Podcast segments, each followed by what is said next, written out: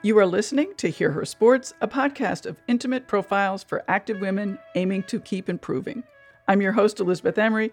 Every other week, I introduce female athletes and women in sports who share stories about who they are and all the terrific work they're doing. Hello, and welcome to another episode. And this one will knock your socks off because I'm talking to Stacy Sims, co author of the book I talk about all the time, Roar she has a menopause specific book coming out very soon. You can pre order that now and get some bonuses from Feisty Media when you do. There's a link in the show notes to make that happen. In our conversation today, Stacy and I do focus on menopause and some of the specifics Stacy recommends for training and nutrition. I'm so thrilled to have Stacy on the show, so let me introduce her. Stacy Sims is an applied researcher, innovator, and entrepreneur in human performance, specifically sex differences in training, nutrition, and environmental conditions. Between 2007 and 2012, she served as an exercise physiologist and nutrition scientist at Stanford University. Then, in 2012, she co founded Osmo Nutrition, a sports nutrition company with male and female specific hydration and recovery products. And in 2016, with co author Selene Yeager, she wrote the groundbreaking book Roar, and their new book, Next Level Your Guide to Kicking Ass, Feeling Great, and Crushing Goals Through Menopause and Beyond, is due out in the next few weeks. She is well recognized as a leading expert in sex differences in training, nutrition, and health. She is often named a visionary in the sports industry, including one of the top four visionaries in the outdoor sports industry in 2017 by Outside Magazine, one of the top four individuals changing the landscape in triathlon nutrition in 2017 by Triathlon magazine. Stacy has inspired so many women in sports, including me, so I'm so thrilled to have her here on the podcast. Well, hello and welcome, Stacy. It's I don't know, it's just so super exciting to have you on the show. Thanks for making time to be here. Oh, thanks for having me. I'm excited for our chat. Sure. Well, you know, I'm sure I could talk to you all day, but, you know, so our conversation doesn't become completely unwieldy, I'd like to concentrate on your work around perimenopause and menopause. And that's in part because I'm in that zone, but also you and Selene Yeager, your Roar co author, have a new book coming out. Yeah. Yep. We do. What can you tell us about it?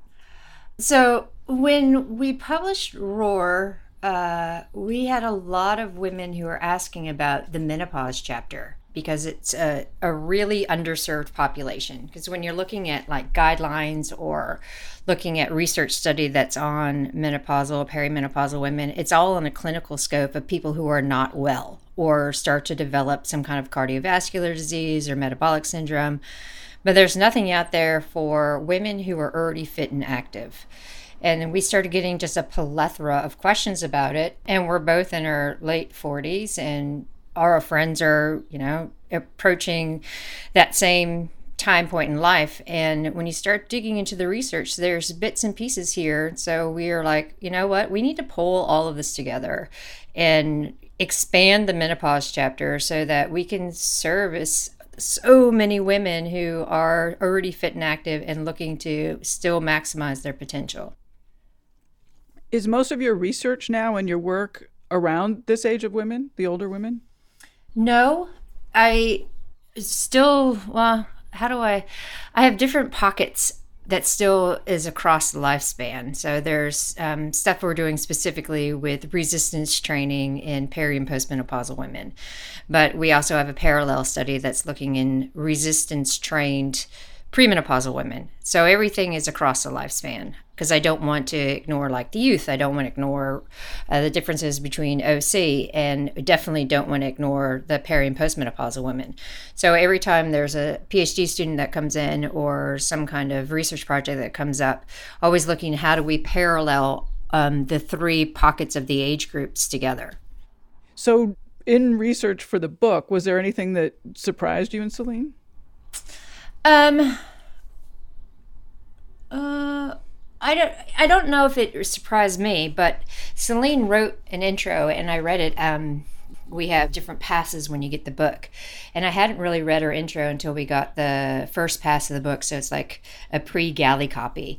And she wrote saying that the reason, one of the reasons why this book itself had been a little bit delayed, aside from COVID, is she didn't really believe that there was a big problem until she hit her late 40s and all of a sudden all this stuff started happening and she didn't know what to do. And so she's like so i emailed stacy and stacy in her nonchalant way just said try these adaptogens you know, stop doing long slow distance start doing resistance training.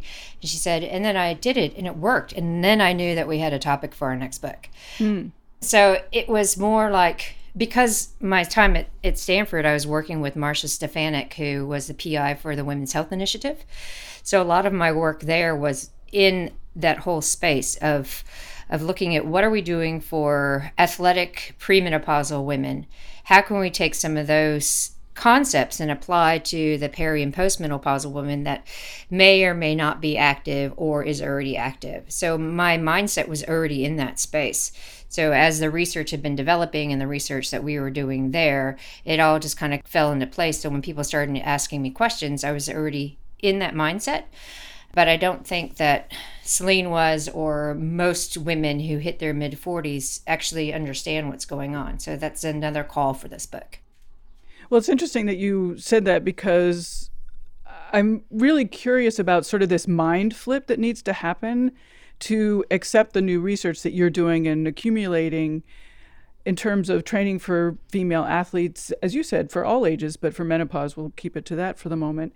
Like how do you i guess how do you get people to sort of change how they have perceived older women and perceived training for women i mean it seems like a big ask it is. It's a huge ask. And one of my close friends and colleagues here is a sociologist. So we often talk about this as well the sociocultural constructs of, of what it means to be a woman. And I mean, you look at popular media, and when they have older, older couples, the guy can be a bit slovenly, you know, a little bit overweight, wears like shirts untucked, but the woman has to be like perfect regardless of age, right? Right. You know right. what I mean, right? Sure. I mean, you can look at at the Friends reunion. It's uh, you know a, a, pure depiction of what what's going on.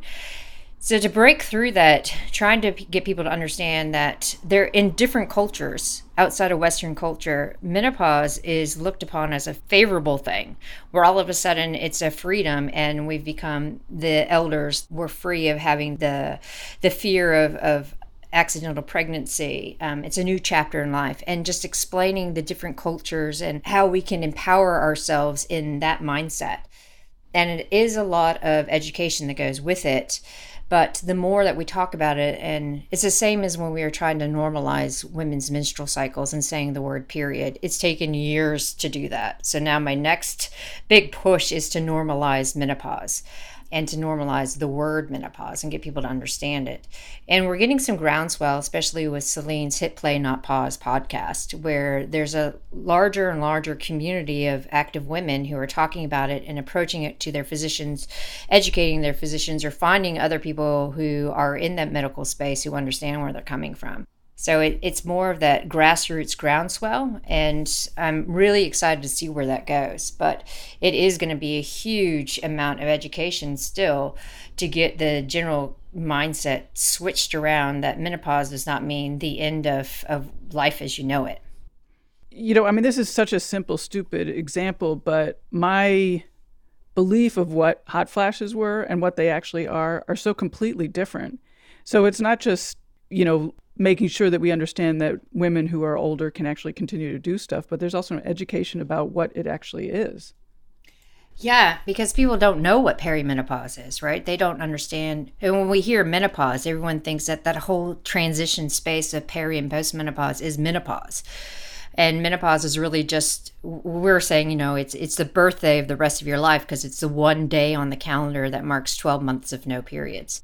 So the time period before that a lot of women are like, I don't understand what's going on because they think it's it's life stress. They've been told, "Oh, you're you're working really hard, you're under a lot of stress. That's why you're having problems sleeping. That's why your body composition is changing. That's why you're waking up with night sweats. It's all stress induced."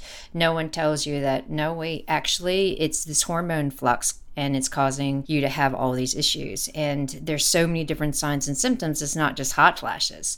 And then people are like, well, what is a hot flash? And you're like, it's that sensation of, of massive heat into a massive sweat. And people are like, oh, oh, okay, well, how often does it happen? And there is no norm about it either. So it's it's interesting when you start talking to women in their 40s and they're like, I don't understand. You know, I, I'm doing all my training and and I'm not having any kind of body composition shift. I'm eating clean. I'm I'm still not recovering. I'm still putting body weight on. What's going on? And when you start digging in and saying, well, that's a symptom of perimenopause. Oh, what's perimenopause? That's a time period about four or five years before your periods stop, where you start having all these body composition changes no matter what kind of training you're doing. So we have to really switch it up. And then people start to understand that the hot flashes and vasomotor symptoms are just the typical symptoms and syndromes that you see with perimenopause, but there's a whole bunch of other things that can indicate that yep, your hormones are changing, getting ready to flatline. I'd like to go back a little bit to you had said that in other cultures, menopause is not the same thing and it means different things than it does here. And, you know, like one of the questions I've had learning more about training around your cycles and also more about training around menopause and perimenopause is, you know, how do we not get depressed about the menopausal changes that are going to impact our training? And also for younger women, how do we, you know, accept that you train differently in the first half of your period and the second half of your period? And the reason I ask is because I sort of get worried that the way that men train is going to be set up as a gold standard and everything else is like some sort of compromise. You know, and if we have to train differently during our luteal phase, it's you know maybe less than or not good enough or possibly even a cop out. So how do you talk about all that? Yeah. Um, I unpack it a bit and, and say, you know, coaching hasn't really changed in the past 20 or 30 years. But if you look at science, science changes all the time. We also know that, that human bodies are not algorithms. So if we train in a static way, which is what most of the coaching programs and the, you know, download off the internet for your 10 week to half marathon program, you're not actually going to get changes or reach your potential. So the way that I talk about it from like a menstrual cycle into perimenopause is that we have this unique ergogenic aid that's inherent to women. It's called our sex hormones. So if we work with our hormones, then we're actually leveraging something men don't have, where we can leverage different points of time across the month with our menstrual cycle where we have this natural aid to really accelerate our ability to absorb hard training, recover from it, and get fitter. But we also have time points where we should really look to deload, to absorb that hard training so that the next time we're more recovered so we can hit even higher workloads. So, trying to explain the polarized training and people get it. They're like, ah, well, if we lay it over what a, a, typical coaching program looks like or periodization program looks like, there is a scientific rationale called undulation or undulized periodization, and that's what we're doing the menstrual cycle. And I also really try to get people to understand that when we talk about training, it's different from performance because there's still a lot of chatter out there about there's no difference between menstrual cycle phases. We see these systematic reviews that come out, we see people on Twitter yelling about it. And yes, there is actually no difference in performance from any phase of the menstrual cycle because performance is just that acute one point in time. And we know psychologically you can supersede physiological. But when we talk about training and being able to leverage what these hormones allow us to do in a better sense than what men can, and dictate when we should kind of lay off and absorb that hard training, and we can polarize training to get fitter, then that does improve our performance. When we talk about perimenopause and we have these fluctuations, trying to get women to understand that you can't keep doing in your 40s what you're doing in your 20s and we say that across the board even in men right? Aging is a is an interesting um, mechanism that kind of slows us down but we don't have to look at it as a stopping mechanism. We have to look at how we can work with our bodies to keep enough stress for adaptation but also backing off the stress to absorb things. And we know that there are inherent sex differences that are aside from hormonal fluctuations. So we know there are sex differences in appetite, there are sex differences in muscle mitochondrial proteins, and we can leverage that as well when we start to lose those hormones. So when we talk about the the static aspect of coaching and how that hasn't changed and you lay it out and go look it's really archaic. But if we look at polarizing and changing up as our bodies change then we can leverage each decade for a performance potential. He explained to coaches and coaches get it as well. They're like ah i get it. Yep okay you know, because what I'm doing for a 20 year old guy isn't necessarily the same as what I do for a 30 year old guy. It's like, well, that's the same concept. What you do for women who are in their 20s to 30s is going to be different from what you do for women who are in their 40s and 50s. And we have to really look at what those differences are. Cool. That's cool. You mentioned stress, and I wanted to ask about stress because you do write a lot about stress and countering stress that we put on our bodies. So, could you explain exactly what you mean by the word stress and what it does to the body? So, when I talk about stress and training stress, it's different from life stress. Like when we think about life stress, we think about poor sleep, we think about elevated heart rate, high cortisol, all of those things that contribute to what most of Western society think of stress syndrome. When I talk about stress and exercise stress, when we start exercising, there are so many different changes that happen because your body is under a mechanical stress. So that means that the muscles are working harder, they're tearing down, they need nutrition to keep going to overcome the workload that you're putting it on. Our heart rates go up, our breathing rates go up. All of these are stimulated by different actions that create this acute phase that allows our body to overcome that workload that we're putting on it and that is exercise stress. So we put our bodies under the stress when we are exercising and it's it can become a positive stress. And what I mean by that is when your heart rate goes up and you have an acceleration of epinephrine, um, and you're breaking down fuel to fuel the muscles. These are all signals to the body that, hey, wait, we are going to need some nutrition to overcome this and we're going to have to look at how are we going to repair things. And we want that stress because that's how we get fitter. But a lot of people misinterpret that and go, okay, I am exercising, and during exercise is when I'm getting fitter. So then they don't pay attention to the time points around it. So they're not fueling appropriately, they're not stretching, they're not doing mobility work, they're not doing things to allow their body to really overcome that acute period of workload to enhance and adapt. So, this is a lot of the exercise stress that I talk about and putting your body under acute stress when we are exercising and what we do to counter it to improve our fitness. So, yeah, let's get into what we do to counter it. So, one of your big things is nutrition and mm. protein. Yeah, for sure. And it becomes more important for women to pay attention to it again because of sex differences from a chromosomal standpoint of, of the way that our bodies actually fuel during exercise. So, women have a higher reliance on free fatty acids, not only from estrogen, but also because our muscles and the mitochondria within the muscle have more proteins to use and, and, and break down fatty acids as compared to men. Women also have differences in the way they can store and use carbohydrate and that is partly you know menstrual cycle driven or OC driven. So we have to be very cognizant of that as well. So when we talk about fueling, there are differences where women don't do well in a fasted state. And this is driven primarily from hypothalamus. So we have areas in the brain that perceive nutrition status. And in women, we have two areas, but in men, we have one. And the reason that women have two is because we have menstrual cycles and we have hormone production.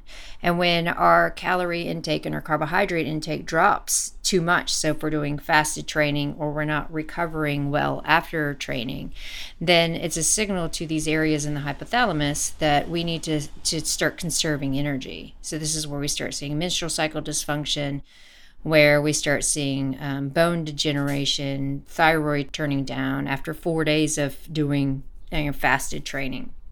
But in men, they can get away with it because they only have one area in the hypothalamus. So their threshold is much lower than what um, women's is. So when women are doing fasted training, again, you know, it signals to the hypothalamus that, hey, wait a second, we don't have enough nutrition, so we can't really supply the energy we need for this workload And then women stay in this breakdown or a catabolic response after exercise. And if you're not feeding the body, then it's kind of a moot point to have done that exercise because your body can't recover, it can't repair.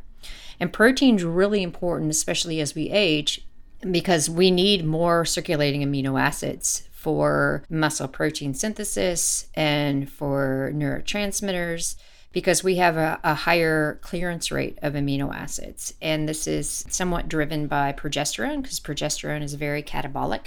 So when progesterone goes up, we break down more stuff, not only um, lean mass, but also divert glucose into the endometrial lining. Um, we use more free fatty acids and divert that to other processes as well. And when you add protein in, it, it helps mitigate some of this. As we get older, we have more anabolic resistance. And this is primarily because when we look at steps for muscle protein synthesis, one of the driving factors is insulin growth factor 1, which is driven by estrogen. So when we start having low levels of estrogen, we lose one of those pathways for muscle protein synthesis. So then we have to rely on mechanical stress and amino acids. So it becomes super important to get those amino acids in, that protein in, and around training. Can I go back? And so your body, if you're under fueling, our bodies are interpreting that as stress. Is that correct? And so yeah. our, can't manage it. Correct. Correct. Okay. And we hear about it in popular media and more and more as low energy availability leading into relative energy deficiency in sport. And it can start happening within four days. So if you have four days of poor fueling, then your thyroid takes a hit and you start exhibiting symptoms of low energy availability. And how does the percentage of protein that you recommend for perimenopausal and menopausal women differ from what's recommended for women in their 20s and 30s? It's not so much percentage, but more timing and grams per kilogram. So if we're looking at active premenopausal women, we say between 1.8 and 2.0 grams per kilogram of body weight a day, and you want to have that pretty much divided in even doses across the meals with a good 30 gram dose post exercise. As we start getting into perimenopause and menopause, we tend to really hammer in you want around that 2 to 2.3 grams per kilogram of body weight a day with a 40 gram dose post exercise and 35 to 40 grams at each meal. Um, we want even distribution to keep that amino acid pool elevated, not just for muscle protein synthesis, because most people think, hey, we need protein for that, but we need that amino acid pool elevated for lots of other processes in the body. And because estrogen used to, or in that would be in perimenopause and postmenopausal women, but estrogen is a driver for a lot of processes that use protein. So when we start to lose estrogen, we need more protein to kind of take the place of what estrogen used to do. So, can we go back to this recovery post exercise, post training protein that's needed for menopausal, perimenopausal women? You said roughly 40 grams. You know, to, to me, that sounds like a lot. And mm-hmm. it's super hard. It takes me some like real mental work just not to think, oh, that's a lot of calories. You know, like, am I going to have to give up cookies or whatever else that I want to get in that protein? Yeah, and I'm not a big calorie like person where I I really don't like the mantra of calories in, calories out because it doesn't really represent what what the body needs. Yes, we need a certain amount of calories and yes, there is the whole energy in, energy out concept, but the timing is super important. And if you really like cookies, then you can have cookies with your protein post exercise, and that is way more effective for refueling and moderating body composition than having protein and then having your cookies later in the day. Because we're looking at insulin sensitivity, we're looking at how your body takes in nutrients, how your body uses nutrients. And the window after exercise is a fantastic window because your body's really in in dire straits and needs that that nutrition. So if you're getting the protein in and then you're like, yeah, because I've gotten the protein in and I've altered insulin sensitivity. So if I have more carbohydrate, I don't have as much of a blood sugar rush, and the body can actually use that carbohydrate and pull it in. And that's really important when we're in this peri and postmenopausal state in our life because we have a little bit of insulin resistance. So again, it's the timing. And also post exercise, when you're in that breakdown state, if you stay in that breakdown state and you're not getting that protein in, then it's the same as if you've bookended your calories on either end of the day and you haven't fueled well for training, which contributes to that low energy state and negative implications on body composition. Do you eat three meals a day? Um, I think I eat more than that. I'm like, hmm. Yeah. Okay, so, so yeah, like, what does your daily intake look like? I mean, do you have meals and then snacks, or is it sort of like spread out? Uh, I have meals with my family, but my appetite goes up and down depending on the training that I do. So sure. I know that like first thing in the morning, I always try to get up and do something. So I have a, a, protein fortified coffee to get me out the door. So it's a little bit of nutrition. And then I come home and I have breakfast with my family. And then I'm always starving about 11 o'clock. So then I'll have some fruit and nuts or some other kind of protein oriented thing because I'm always reaching for something that has protein and then something else with it um, what did I have yesterday afternoon? I had a frozen banana with macadamia nuts and tahini on it. And then I'll have lunch with my husband because he works from home too. That's about one o'clock. And then when my kid gets home from school, after school snack, and I'm always hungry then. And then I'm always hungry about five o'clock before dinner. And so I'll have something else then, and then I'll have dinner. I feel like I'm always eating.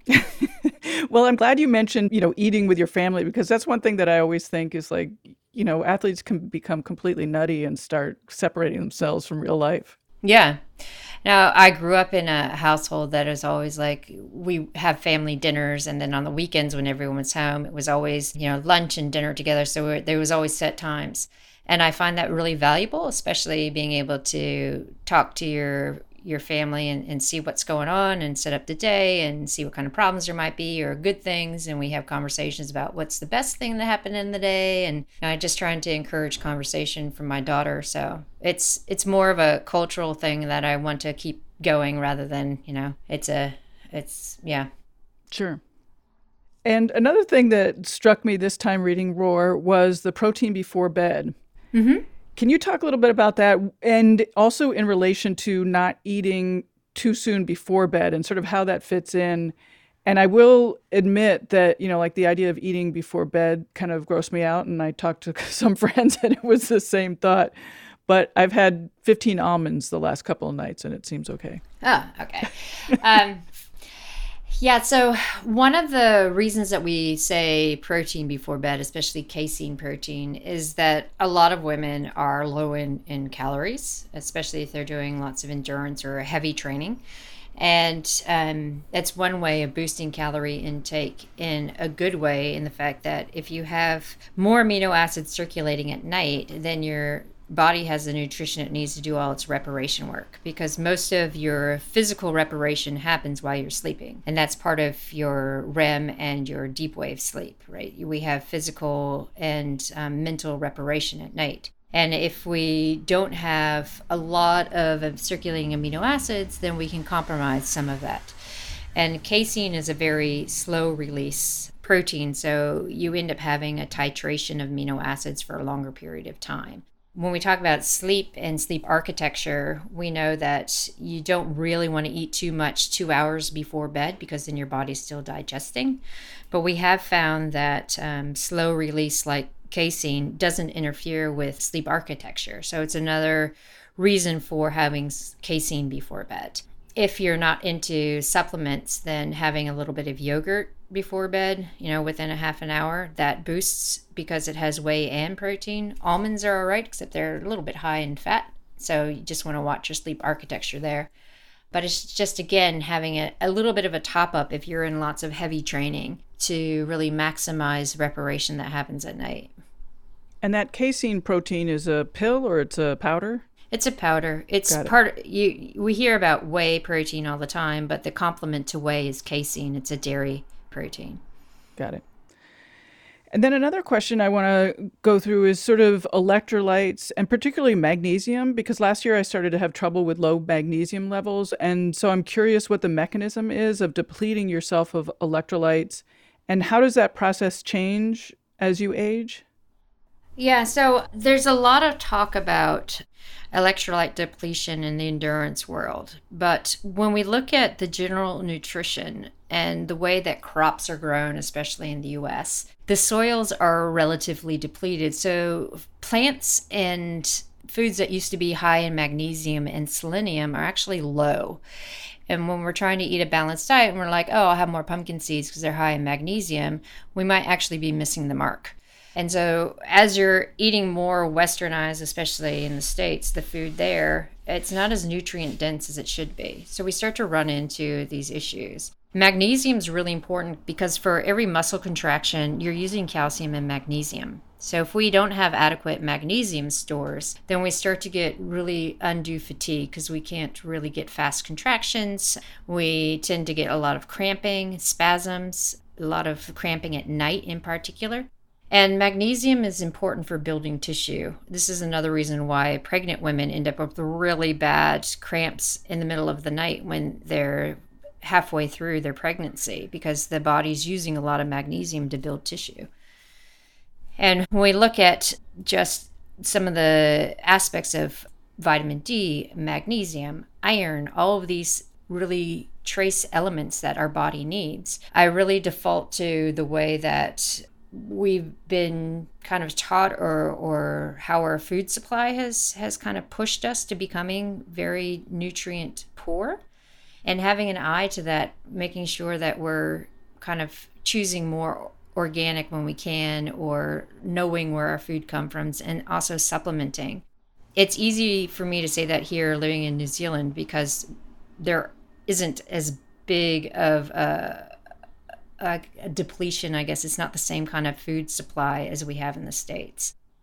But the more that you age and the more your body is under just normal stress and inflammation, the more our body needs zinc and magnesium. And unfortunately, our food supply is low in it and it's just a, a, contributing factor to why we're seeing so many low levels of magnesium and zinc and vitamin D, especially in perimenopausal women. That's so interesting. So the magnesium is depleted by exercise as well as you just need more when you age. Yeah. And by sweating? Yep. Huh. Well, sweating sweating is more uh, potassium and sodium, but we okay. can usually replace that by salting our food. And because potassium levels aren't uh, as high a requirement as magnesium, then we can replace that through lots of colorful fruit and veg, and you know bananas and that kind of stuff. But magnesium tends to be a big one that we just don't end up replacing and same with selenium and copper. That's fascinating. Well thanks. Yeah. So another thing that surprised me is that you are super keen on proper nutrition during exercise and even more keen on proper hydration can you talk a little bit about how those work and why the hydration is so much more important than the the fueling, the eating? Yeah, I ended up doing my PhD on hydration and looking at sex differences in hydration and thermoregulation by taking an idea that NASA had to rapidly rehydrate their astronauts when they came down from space because there's no gravitational pull, so they lose a lot of the water that's in their blood. And if they didn't have a way of expanding the blood as soon as they hit the ground, then they wouldn't be able to stand up. So, taking that concept and putting it into thermoregulation and exercise in the heat and really understanding the mechanisms of hydration, it's really interesting to sit there and then see what happens in the sport nutrition world. Because if we look at the history of sports drinks, the original research that was done on hydration came after the production of Gatorade. Because oh. you know we we know the history of it. Like in the early 1960s, there was a football coach in Florida who um, was talking about his players being super dehydrated, and his roommate was a renal physiologist doing his postdoc, and it's like, you know what? You need to have a little bit of sodium, you need a little bit of glucose, because those are the two things that actually let you pull fluid in. So then the football coach is like, sweet, we'll have a little bit of sugar and salt and we'll put a little bit of lemon juice in for flavor. And it changed those football players' lives pretty much because now they were able to stay on top of hydration. They weren't having kidney stones. And so that was like the first step of Gatorade. And that's why it's called Gatorade because it was the Florida Gators. And if you look at the early research on that, there's like, yeah, okay, well, around a one and a half to three percent solution, so relatively low carbohydrate intake with two different types of sugars and some salt is what really works with your intestines to absorb fluid. But when it got bought by big companies, they put in an artificial uh, sugar to make it more palatable to the general population because that was the thing, you know, make everything sweet, sweet, sweet, because that was the palate for the U.S. But then that that um, artificial sugar got pulled by the FDA, and there wasn't anything to replace it, so they doubled the amount of sugar in it to keep that palatization. And then they started doing research on it, saying, "Oh, well, when you're exercising, you need a lot of carbohydrate, otherwise you'll hit the wall. So drink this." And that's the evolution of sports drinks. But when wow. you look at the actual physiology behind it, there's too much carbohydrate. And it's just addressing the fact that, oh, you might need some exogenous or external carbohydrate to keep you going. But it does not address hydration. And you can come back from low blood sugar relatively quickly just by eating. But when you get behind in dehydration, it takes hours to come back from that. So, we're talking about what you're using during exercise, you want to work with your intestines and work with physiology because when you're under exercise stress, you have a huge amount of blood flow that goes away from the gut to the muscles. So, you're already compromised you already have a hot and a very low oxygen environment. So then when you put something like a typical sports drink in, it creates an increased pressure. And the answer to that increased pressure is to pull water from other spaces and pull it into the intestines to try to dilute it. So you're effectively dehydrating yourself and then creating this gut slosh and incredible discomfort within the digestive tract before your body can do something with it. But if we look and say, well, from a physiological standpoint, we need just a little bit of sugar and a little bit of salt with water, and that's how we can actually increase fluid absorption, then we don't have that compromise of water coming into the intestines.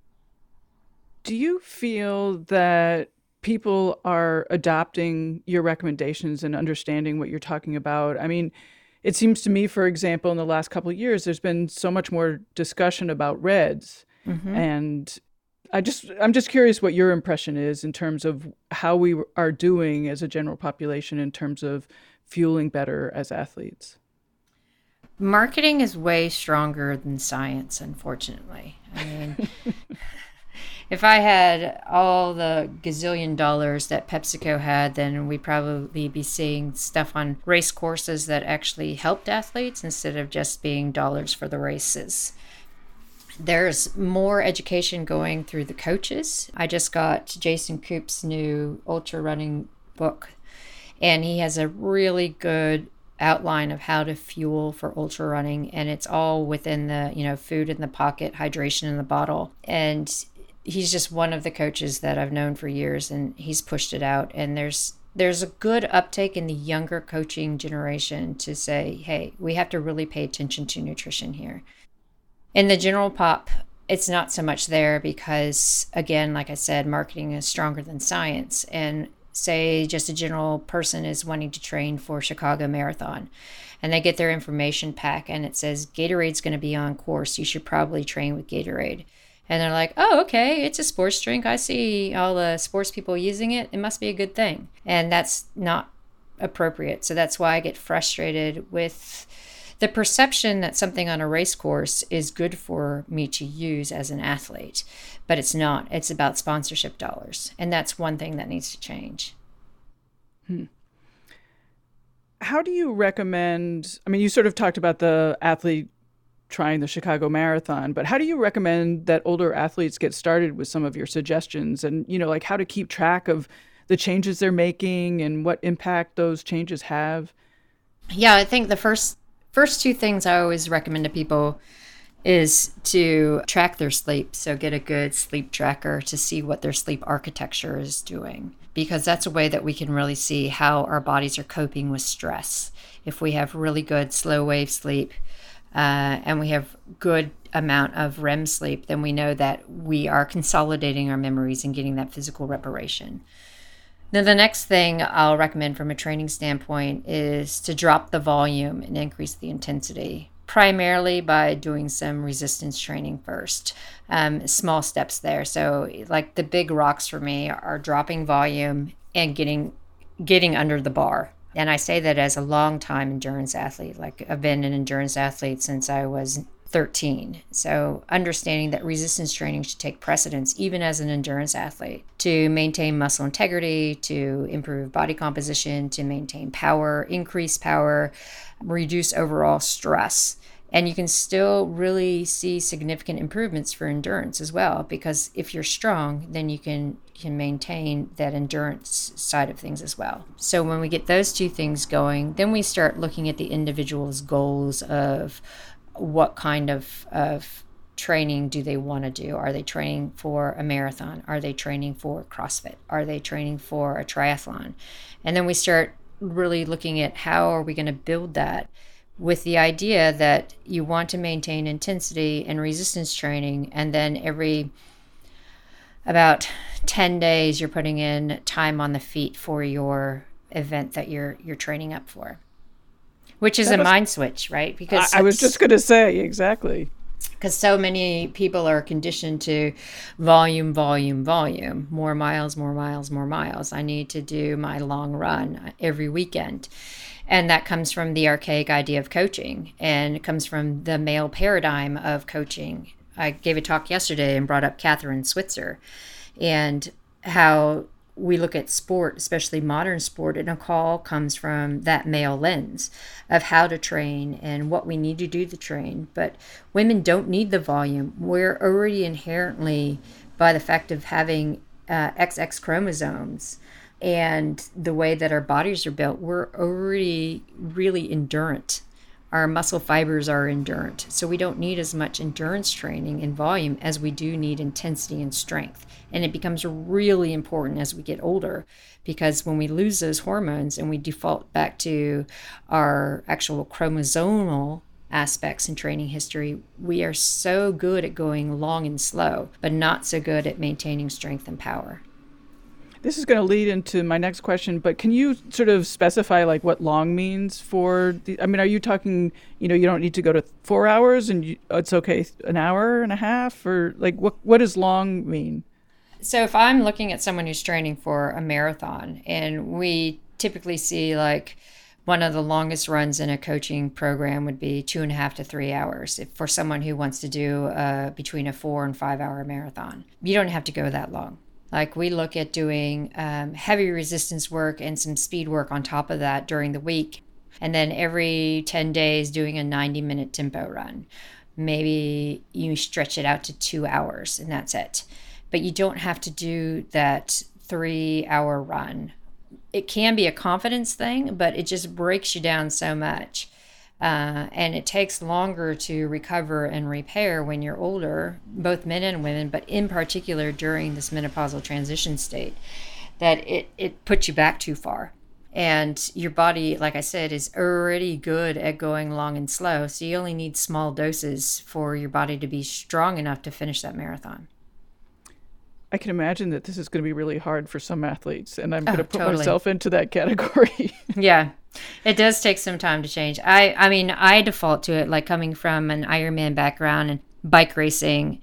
I always like when I'm really stressed with work, I just want to go ride my bike for hours and hours and hours and hours, and I'm like, right. It's it's not like there's a time and a place for that soul food. Totally indulge that. Like if you love long runs, go for it. But don't make that the bread and butter of your training. Right. I mean, I guess that that's the mind switch is just realizing why you're doing those long runs if you are doing them. Mm-hmm. Exactly. So, sort of as a follow up to that, I'd really like to see, you know, hear what you say about how your training s- suggestions work in real life because I heard on another podcast you talked about how lifting heavy really means relatively heavy. Mm-hmm. So that each athlete will be lifting heavy for them, you know, not everybody's going to be doing an 85 pound deadlift.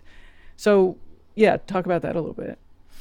Yeah, so in our age group, we grew up like with Jane Fonda, Kate Moss, you know, all the supermodels, super skinny, no muscle tone, trying to do aerobics every day, like that focus on fat burning. And a lot of women have never really been in the gym, don't understand it. They think, you know, uh, bodybuilding and uh, Miss Olympia, and that's not what this is about. It's really, really, really, really difficult to put bulk on, especially when you're peri and postmenopausal, because we just don't have the testosterone, estrogen, or for the most part, the chromosomal mapping to put on the bulk. So when we talk about resistance training and making it um, heavy and relative, we do a phase in where we learn to move properly. And this could be just learning how to squat properly without any weight, not even with the bar, feeling comfortable in those movements so we don't have any tightness or pain. And we start phasing weight in after we can move properly. And then we phase the weight in, and what is heavy is heavy in proper movement. And then as you get stronger within that movement, you keep adding weight on. So building up to really heavy could be a year but it's looking at what is heavy for you in good movement and good mechanics at that time. And when we look at it in real life, it's more of a time saving because when we talk about lifting heavy and proper movement, you could be in and out of the gym in 30 minutes. If you are like, I'm just doing posterior chain, I'm going to do a set of deadlifts and, and um, single leg reverse lunges, then you're looking posterior chain. And that could be 30 minutes and then maybe adding some sprints on the treadmill after that to really take that work you've done in the weight room into your running mechanics. And when we're looking at how busy most of us are at this point in our lives, looking at ways that we can time save as well as improve our fitness for a marathon is a win win. So it's just trying to get people to understand that lifting heavy is relative. And what I mean by lifting heavy is what weight can you lift to get a stress in good movement. And I'm assuming that that's what you just laid out is true for all levels of athletes, not just pro or elite and oh, yeah. experience, but everyday people too. Everyday people. You know, I say you're an athlete if you exercise on purpose. I love it. Oh my gosh, I love it. Yeah. And that's how we work. Like in the Dr. Stacy Sims realm, everyone in here is all like, yep, okay, I'm an athlete because I exercise on purpose. And it's really cool to see people when they embrace that, how empowered they are and how much they step out of their comfort zone because they're like, I am an athlete. I'm going to try that. I'm an athlete. I'm going to push myself a little bit more. And I think I've always maintained that because I don't like it when people, or especially women, degrade themselves. No, I just run. I'm not an athlete. I'm like, yes, you are. You run four days a week for a reason. Then you're an athlete. And they're like, oh, okay or people go to um, pump classes. I'm not an athlete. I'm like, yes, you are. You're putting yourself in there. You're pushing yourself. You're sweating on purpose for a reason. And then it's that mindset. So, yes, you are an athlete. When I first started this podcast, which was five years ago, about now, so many of the athletes that I interviewed, and none of them were slouches, said that they were not athletes. And it was really troubling for me. Yeah, I know. It's frustrating because they look at it as their job and a lot of them end up being humble but it's like no you're an athlete and your job is to push yourself and then there's so many of us who are have other jobs that still push ourselves and we identify not necessarily as an athlete but you are like you push your body and you're doing things on purpose then you are an athlete and those principles that you laid out about lifting relatively heavy for yourself, I'm assuming also apply to the high intensity work that you recommend as well. Yes. So it's intense for yourself. Yes, it is. The thing about it, though, is learning what intense is. Uh, because we often get thrown into what we perceive as being intense, um, like the, a boot camp class or a 30 minute run. And we end up in this moderate intensity zone where it's you know maybe 70 to 80 percent of our max. And it's a gray zone where it's too hard to be easy and it's too easy to be hard. So we need to learn how to polarize we need to learn that easy means a rating of perceived exertion of two to three on a scale of one to ten And intense is that nine or 10 on that scale of one to 10.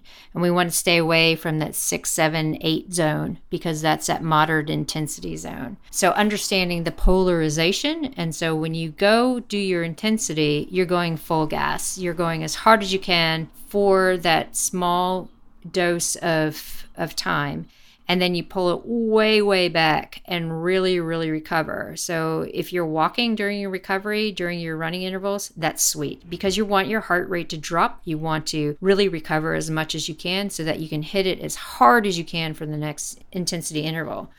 And if that means that when you first start out, you can only do two, two high end intervals, that's sweet. That's good because those small doses of high, high intensity do so much more for your body from a cardiovascular standpoint, a metabolic standpoint, than trying to slog out 30 minutes of, of moderate intensity work. How do you teach going full gas? Yeah, that's the thing. It's really, really looking, you can use a heart rate or you can understand rating of perceived exertion where you're like, okay, I'm going to go so slow, it's embarrassing. And then I'm going to go as hard as I can where I feel like I'm going to puke. and that's how you understand the polarization. I think most of it's easier if you're using a heart rate monitor. If you're if you're in tune to your heart rate and knowing that usually you set about 160 for your your intervals and let's try to push it up to 170 and then our recovery interval instead of sitting at 120 let's drop to 100 so you're trying to see how far up the top end you can push it and how far on the bottom end you can bring it down. But I find that non experienced athletes don't understand that you can really be in a lot of pain but survive. I know. And that's a learned effect too, that right. pain tolerance and learned effect. I'm trying to teach that to my nine year old daughter, where she's like, Oh, my legs hurt. I'm like, No, they don't. They're just tired. Let's push a little bit harder. And she'll push a little bit harder. And she's like, I did it my legs don't hurt. I'm like, okay, now let's push a little bit harder. like trying to get her to understand that she can can be uncomfortable and it's okay. Oh, yeah, of course. So here's a personal question, and I've asked other people and have not gotten really much of an answer. So I'm, t- I'm this is a test. Okay. I am convinced uh, that I still cycle, and I'm in menopause or perimenopause, mm-hmm. but I still think I am cycling in some way. So I was wondering if you had any experience with that, have read any research, or done any yourself. When we're in perimenopause, we can have times where we don't bleed, but we still are cycling. Uh, we'll have uh, episodes of elevated estrogen and progesterone. It's not ovarian driven so much as it is from the adrenals and and we still do produce estrone, which is a really weak estrogen, and that can be converted to estradiol. So, yeah, effectively, you can be still cycling, but it's not necessarily ovarian driven. It's through other mechanisms where you have perturbations of estrogen going up and down, and it gives you symptoms as if you were um, pre or yeah having PMS or you're feeling like you're ovulating. Right. So, what should I be tracking to find out more about that? So you can you can initially get some blood tests to see what your baseline estrogen, your E2 is, and what your your progesterone is. And then when you get those baseline levels, you can look at heart rate variability. So if you're using like a Whoop or an Oura or even a Garmin that uploads and understands heart rate variability, we know that when there's elevation in progesterone, then you have a, a a decrease in your heart rate variability. So if mm. you hmm. look at patternings across time frames, then you can actually pick out times of elevated estrogen and elevated progesterone. And what about temp- morning temperature? Yeah, morning temperature, basal body temperature, there's an uptick by about one degree Fahrenheit when progesterone comes up. So you can do that over a period of, I usually say six to eight weeks. So you can see any kind of patterning that's going on there as well. Sure. Interesting. Well, so I want to end with a question sort of about where you see your work and your research, where it fits in sort of a bigger picture. So you've done so much work, it's been so influential for women athletes, for coaches and researchers You know, I mean, the book Roar changed the field of nutrition, coaching, and training. So I'm just curious how you see yourself fitting into this bigger picture of learning more about female athletes. I'm always learning, so I always want to disseminate it out. You know what? I don't really know the answer to that because I feel a little bit removed and I don't really know how I fit in at the moment. But my driving force behind everything I do is I don't want my daughter and her friends to grow up in the sporting environment that I grew up in, where women are not empowered and girls are always worried about how they look and how much they weigh and are they appropriate for a certain sport. And as I get older, I also don't want to see that happening to my friends. So I guess everything's kind of driven from a, a, personal angle. But I also realize that the more women are empowered and the more that we can keep pushing and changing the dogma within the coaching environment into the you know the gyms and and beyond then the more empowerment we have for women of all ages. So I guess I'll just keep being selfish and pushing for my kid and my friends and, and see how that, that lands in a few years. When I think about this, and when I spoke to Sam Moore, who was on the podcast, mm-hmm. one of the things that really stood out to me in her story, but also, I don't know, in women that I've spoken to who are around my age or a little bit younger is this sense of loss. You know, like if I had only known. And Sam, I mentioned Sam Moore because she said that she's gotten a lot of emails from women who had that that same sense of loss, like just feeling so frustrated that things had been as they were for so long, you know, mm-hmm. based on this male paradigm. Yeah. Yep. I get that too. I have a lot of people like, my career would have been different if I knew then what I know now. And there is that sense of uh, I didn't achieve what I, I could have achieved. And it's very frustrating and, and anger. And there is that sense of loss. And there's no way to go back and change things, which is unfortunate. And the only thing that we can think about now is how can we improve what we're doing and move forward and make it better for people who are coming up behind us and being those role models and really trying to empower ourselves now to say, you know, moving forward, I'm not going to look back with regrets. I'm going to change up my training now and I'm going to go win that splash and dash, or I'm going to go, you know, PR in my marathon time and then when people ask what i'm doing then i can tell them. Or even if they don't ask i can still say these are the things that i've done that's broken free from that that traditional mindset that's allowing me to progress how i never thought i could. Well great. That's a great way to end. Thank you so much. And i'm really excited about your new book. Oh thanks. So i look forward to it. Thanks so much. This has been fun. I appreciate yeah. the the time and the chat. Well back at you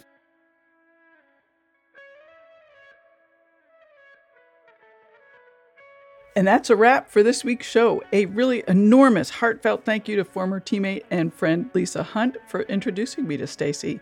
It's always fun to have such terrific women on the show and offer you an opportunity to learn from them and take those things into your own training. There are other ways to keep the conversation going. Hear Her Sports is on social with the handle Hear Her Sports. You can send me an email to elizabeth at hearhersports.com.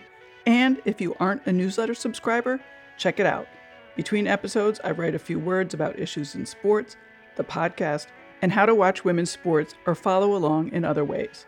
Sign up at hearhersports.com. Until next time, bye bye.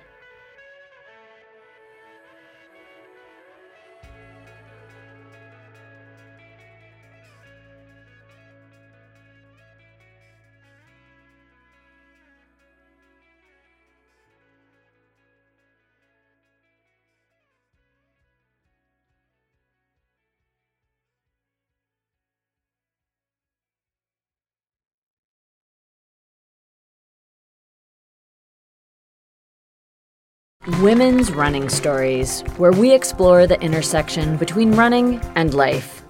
Because every woman who is committed to a running journey has a story to tell, and this is where you'll find those stories. I am host and producer Cherie Louise Turner. I'm a 53 year old runner, and together with original music by musician and runner Cormac O'Regan, we bring these inspirational stories to life. Please join us to fuel your adventures.